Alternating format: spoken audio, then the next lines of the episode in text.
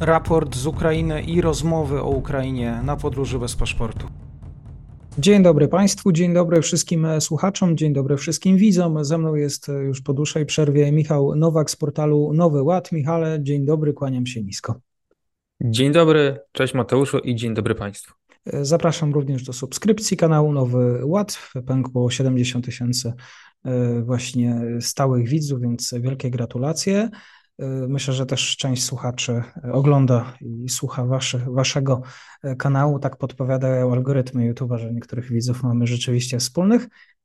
Na pewno w tematyce ukraińskiej warto odwiedzać. Ostatnio wspomnieliście, mieliście taki materiał, właściwie dzisiaj, czy należy pomagać. Od tego tematu może rozpocznę. Jak oceniasz te napięcia obecne na linii Polska-Ukraina? Czy też może szersze nieco pytanie wpisujące się w kontekst dyplomacja ukraińska, co, co sobie poczynia? Nie jestem tym absolutnie zaskoczony. E, myśmy jako redakcja przed tym przestrzegali już wiele miesięcy temu, również na to zwracałem uwagę, że to, co obecnie obserwujemy, co właściwie obserwujemy od kilkunastu tygodni, e, musiało mieć po prostu miejsce. Mm, jeżeli relacje pomiędzy dwoma państwami, dwoma narodami, dwoma rządami buduje się na jakiejś mm, iluzji personalnej przyjaźni czy personalnie bliskich relacji pomiędzy prezydentami obu obu narodów, no to konsekwencją tego będzie to, że później jakiekolwiek sytuacje, które siłą rzeczy muszą nastąpić, mam na myśli różnice interesów pomiędzy tymi państwami, na jakimkolwiek polu innym niż stosunek do Rosji, no to kiedy te różnice się pojawiają, to jeden i drugi przywódca, co za tym idzie jeden i drugi rząd, co za tym idzie jedno i drugie społeczeństwo, będą to traktować jako cios w plecy, jako zdradę. E, więc wraz z tym, jak e, wojna na Ukrainie przeciągała się w czasie, wraz z tym, jak polskie e, zaangażowanie malało i znaczenie polskiego zaangażowania malało z tego podstawowego względu, mm, że myśmy w pierwszej fazie tej wojny przekazali większość tego, co mogliśmy dla Ukrainy zrobić, e, a później mm, nasze wysiłki koncentrowały się na tym, żeby wspierać Ukrainę e, poprzez dyplomatyczne naciski na inne państwa i stąd też te polskie zabiegi o przekazanie leopardów, polskie zabiegi w sprawie baterii patriotów wcześniej. To wszystko było dla Ukrainy korzystne, ale wraz z tym, jak te kolejne polskie działania pomocowe już mijały i były zrealizowane. Kijów zdawał sobie sprawę z tego, że Warszawa nie ma nic specjalnego już do zaoferowania i zaczął grać prawdopodobnie na te stolice, które jeszcze coś mogą mu dać. E, patrząc na to bardzo na chłodno, obiektywnie i z zewnątrz, jest to w pewien sposób działanie racjonalne, no bo Kijów musi chwytać się każdej pomocy, aby móc utrzymać się ponad powierzchnią, aby móc kontynuować swój opór e, i uzyskiwać dalej wsparcie ze strony konkretnych stolic, ale patrząc na to długofalowo, jest to bardzo krótkowzroczna polityka ze, ze strony Kijowa, e, która mówiąc kolokwialnie może się kiedyś odbić czkawką i e, tak jak w przeszłości Berlin choćby stawiał raczej na Moskwę, nie zdziwiłbym się, gdyby w przyszłości to wsparcie, którego Ukraina oczekuje ze strony Niemiec, nie zostało zmaterializowane, a już widzimy, że to próba rozszerzenia finansowania pomocy dla Ukrainy ze strony Niemiec e, napotyka pewne trudności. Nie, nie udało się rozszerzyć tej pomocy e, kwotowo z 4 do 8 miliardów ze względu na wewnętrzne zawirowania w, w Niemczech. Ale tego typu sytuacje mogą mieć w przyszłości również miejsce. No, wiele osób wspomina całkiem słusznie o tym, że e, Niemcy są mistrzami słowa, więc wiele słów będą mówić odnośnie tego, że pomogą Ukrainie, że załatwią to i tamto, że przekażą to i to uzbrojenie. Z tych słów nie zawsze wiele wynika, a z polskich deklaracji co do pomocy zasadniczo w większości przypadków wynikały czyny, tylko że te czyny miały miejsce w przeszłości. Polska rzeczywiście to, co mogła przekazać Ukrainie, już przekazała. I tak jak wspomniałem wcześniej, jeżeli chodzi o te działania ze strony Kijowa, nie jestem zaskoczony. Oczywiście z polskiego punktu widzenia są to działania karygodne i Polska e, musi tutaj e, dosyć asertywnie podchodzić do, e, do Kijowa, bo wchodzimy już w taki etap działań, że upadek samej Ukrainy jest właściwie sytuacją abstrakcyjną, biorąc pod uwagę to, jak rozwija się wojna na terenie tego państwa i to, że dotarliśmy do impasu i patu po obu stronach frontu. To nie dotyczy tylko Ukraińców, ale również Rosjan, e, więc jesteśmy na tym etapie, że możemy zacząć e, prowadzić z Kijowem twardą politykę transakcyjną, tak jak prowadził ją wcześniej Berlin, tak jak prowadził ją Paryż, ale tak jak i prowadziło ją mniejsze państwa, choćby Europy Środkowo-Wschodniej. I na jakim etapie wojny dzisiaj jesteśmy? Mm, tak jak wspomniałem przed chwilą, jesteśmy na etapie patu, impasu. Mm, I tu należy patrzeć na mm, obie strony frontu. Jeżeli chodzi o Ukraińców, widzimy, że to niepowodzenie działań na południu doprowadziło do tego, iż e, inicjatywa przeszła zasadniczo na stronę rosyjską i to praktycznie na wszystkich kierunkach działania, chociaż można rzeczywiście próbować e, optymistycznie patrzeć na kierunek południowo-zachodni, a więc na te przyczółki ukraińskie na, na lewym brzegu Dniepru, przy czym w moim przekonaniu one mają marginalne znaczenie i to jest niejako po prostu pudrowanie tej porażki ukraińskiej, która miała miejsce na Zaporożu, ale z drugiej strony Rosjanie pomimo tych wysokich nacisków, które trwają już od dobrych kilku tygodni na kilku kierunkach, co prawda głównie pod Awdijiwką, ale nie tylko tam, w rzeczywistości nie osiągają większych rezultatów. Finał tych rosyjskich e, zmagań, działań może być taki, że rzeczywiście Awdijiwkę ostatecznie zdobędą kosztem wysokich strat. Porównywalna sytuacja z Bachmutem, ale mało prawdopodobne, aby Rosjanie byli w stanie osiągnąć jakiś znaczący sukces w tym roku, czy nawet na przełomie tego e, i przyszłego roku, co prowadzi mnie do tego wniosku, iż jesteśmy w sytuacji patowej, która przeciąga się nam już właściwie od, od roku, no bo od 11 listopada 2022 roku, kiedy ukraińskie wojska wyzwoliły opuszczony przez Rosjan Hersoń, od tego momentu mamy pad minimalne zmiany terytorialne Rosjanie zdobyli Bachmut, co nie miało większego znaczenia dla ogólnej sytuacji na Ukrainie. Ukraińcy uzyskali ten niewielki wyłom w okolicach Robotyny, co miało jeszcze mniejsze znaczenie dla ogólnego wysiłku ukraińskiego i sytuacja w ten sposób wygląda już od dokładnie ponad roku. I trzeba będzie siąść do stołu negocjacyjnego? Wydaje mi się, że ten scenariusz jest coraz bardziej prawdopodobny. Co prawda to nie musi nastąpić szybko, to może nie nastąpić w pierwszej połowie przyszłego roku, no bo na pewno nie w roku 2023, e, ale wraz z tym, jak obie strony będą coraz bardziej przekonywać się co do tego, że nie są w stanie uzyskać powodzenia na polu walki zbrojnej, siłą rzeczy zostaną przymuszone do tego, aby usiąść do stołu. Ukraińcom pewnie to się nie, nie podoba, że będą musieli e, na jakieś ustępstwa, w szczególności e, ze strony Stanów Zjednoczonych, bo to one będą pewnie tutaj też negocjować, będą zasiadać przy stole wspólnie z Ukraińcami, Rosjanami. Pewnie i strona amerykańska będzie podpowiadać jakieś konkretne rozwiązania. No, jednak rozmowy dyplomatyczne są nastawione na jakiś kompromis e, i Ukraina również będzie musiała ustąpić. E, bo sporo się mówiło o tym, że mm, lotnictwo, e, samoloty, szkolenia tutaj będą w stanie coś zmienić, losy tej bitwy. F-16. Już zapominamy o, o tym, że Ukraina nadal czeka na jakieś dostawy sprzętu. Jak, jak to widzisz? Mateuszu, jeżeli mam być całkowicie szczery, cofnijmy się nieco. W przeszłości mieliśmy już zapowiedzi tego, że e, głęboką zmianę sytuacji na froncie Ukraińcy uzyskają po tym, jak do walki wejdą zachodnie czołgi, leopardy, Abramsy, Challengery. Ta pierwsza i trzecia konstrukcja weszła do walki, e, Abramsy jeszcze nie że sytuacja zmieni się wraz z tym, jak pojawią się zachodniej produkcji pojazdy opancerzone, że sytuacja zmieni się wraz z tym, jak Ukraińcy e, całkowicie przestawią się na amunicję produkcji zachodniej, na, na, na zachodnie kalibry, że sytuacja zmieni się wraz z tym, jak pojawią się na Ukrainie pociski dalekiego zasięgu. No mamy już i Storm Shadowy, i Atakamsy, e, wcześniej były HIMARSy, to wszystko Ukraińcy już uzyskali i pomimo tego nie widzieliśmy żadnej znaczącej, głębokiej zmiany.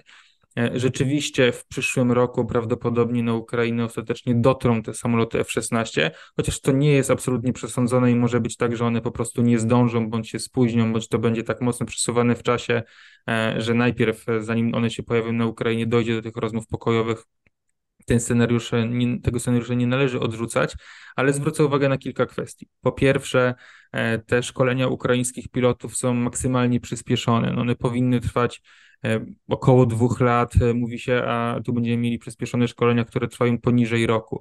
Skutki przyspieszonych szkoleń widzieliśmy w ramach ukraińskich działań na Zaporożu, kiedy przyspieszono szkolenia e, ukraińskich czołgistów, którzy operowali e, leopardami, więc sytuacja może być analogiczna. Po drugie, e, samolot F-16 to tylko element większego systemu.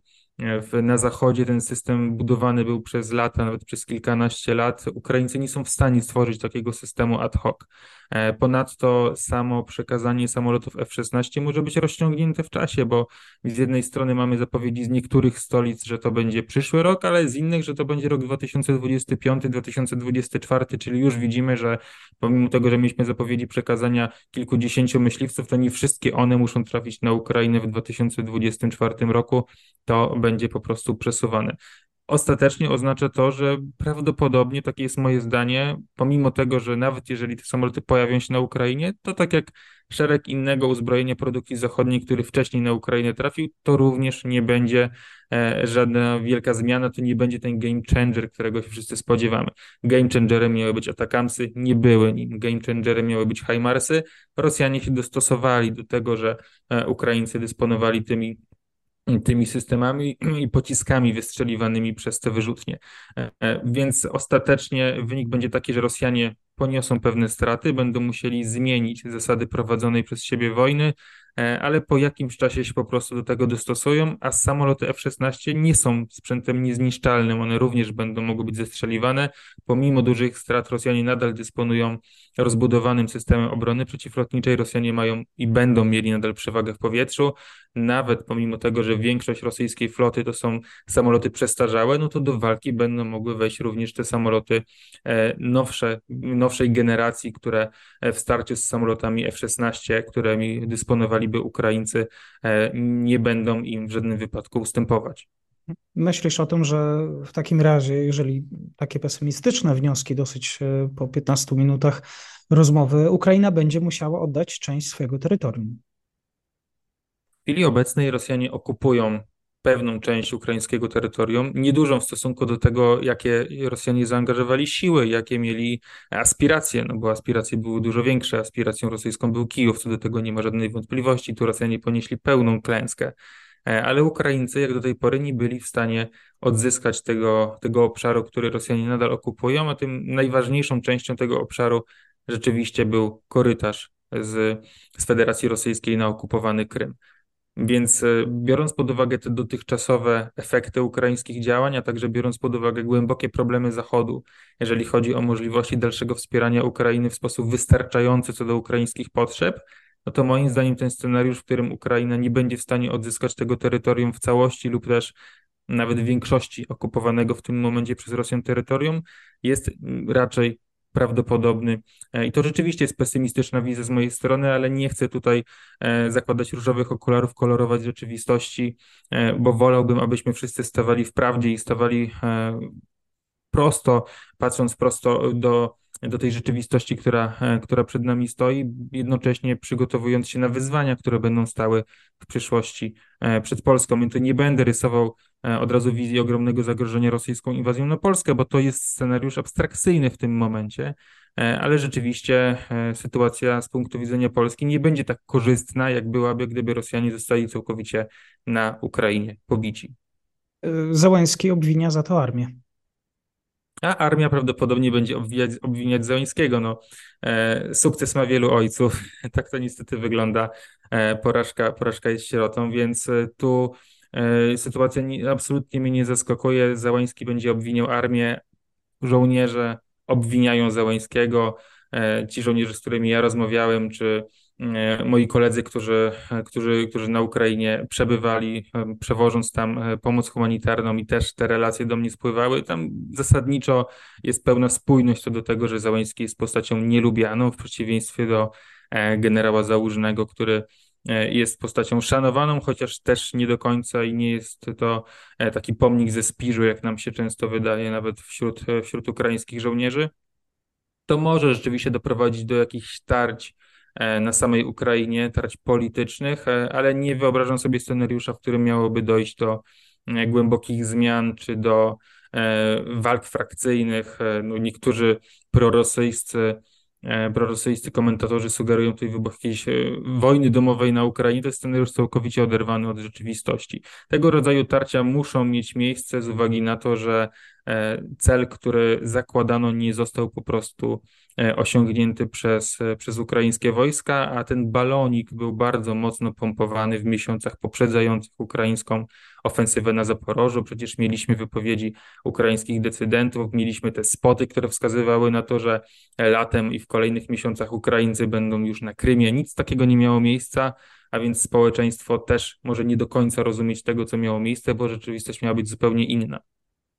Czyli podsumowując, brak widocznych jakichkolwiek sukcesów na froncie, y, hasła i y, tutaj zamiary Putina, który ma szykować się na długą wojnę, zachodni sojusznicy, którzy już nie są aż na tyle zainteresowani pomocą, wsparciem, już zniecierpliwieni, to, to trudne czasy przed Ukrainą.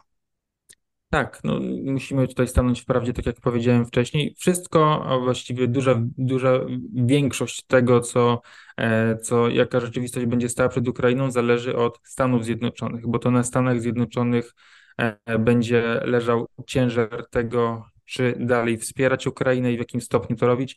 E, możliwości Europy co do dalszego dozbrajania Ukrainy znacząco spadły na skutek wszystkich tych pakietów pomocowych, które zostały Ukrainie przekazane w poprzednich miesiącach, a Stany Zjednoczone są jednym z tych państw, które mają jeszcze możliwości do tego, aby e, znacząco ukraińską armię dozbrajać, ale doskonale wiemy, jakie problemy wewnętrzne mają w chwili obecnej Stany Zjednoczone. Doskonale wiemy, że w przyszłym roku mamy wybory prezydenckie i urzędujący prezydent e, może obawiać się tego, E, większego zaangażowania na Ukrainie, a z drugiej strony może być to po prostu zablokowane przez amerykański kongres, więc nawet gdyby Biden chciał, to nie będzie mógł tego zrobić, e, ale będąc całkowicie szczerym e, i, i tutaj obiektywnie należy stwierdzić, że hamulcowym pomocy dla Ukrainie nie byli republikanie, nie był amerykański kongres, który pewne rzeczy blokował. Hamulcowym większej, znaczącej pomocy dla Ukrainy od samego początku był gabinet Joe Bidena i sam prezydent Joe Biden, bo to on hamował dostawy ciężkiego sprzętu, to on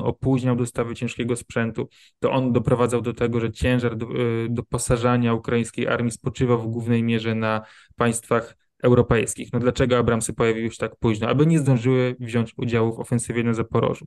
Przecież Amerykanie bardzo wyraźnie i prezydent Joe Biden osobiście mówili, że Abramsy nie sprawdzą się na Ukrainie, bo są pojazdem zbyt ciężkim e, i tym, co, czego Ukraińcy potrzebują, są leopardy, co było oczywistą bzdurą i, e, i służyło temu, aby ciężar wojny spoczywał w głównej mierze na, na Europie. Ceniczna gra ze strony Amerykanów przy jednoczesnym budowaniu PR-u tego, jak to Amerykanie znacząco pomagali Ukrainie. Rzeczywistość była jednak odległa od tego scenariusza, od tej rzeczywistości, którą rysowaliby Amerykanie, ale nadal to Stany Zjednoczone pozostają tym jedynym państwem, które jeszcze może wspierać mocno Ukrainę, ale ja tu jestem pesymistyczny co do tego scenariusza, więc e, szansa, czy też e, perspektywa tych rozmów pokojowych rzeczywiście e, staje się coraz bardziej prawdopodobna, ale pojawia się ten mm, to ryzyko, o którym ty niejako wspomniałeś, czyli to, że Rosjanie mogą być gotowi na prowadzenie długiej wojny.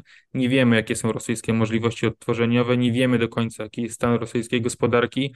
E, wielokrotnie byliśmy zaskakiwani przez rosyjskie możliwości, przez to, jak Rosjanie szybko adoptowali się do zastanej rzeczywistości, więc scenariusz, w którym Rosjanie powiedzą: Nie chcemy pokoju, nie usiądziemy do rozmów albo będziemy je markować, e, tak aby przeciągać je w czasie, jednocześnie prowadząc aktywne działania zbrojne, czekając na to, aż Ukraińcy jeszcze bardziej się osłabią e, na skutek braku wsparcia ze strony Stanów Zjednoczonych czy Europy, jest również prawdopodobny.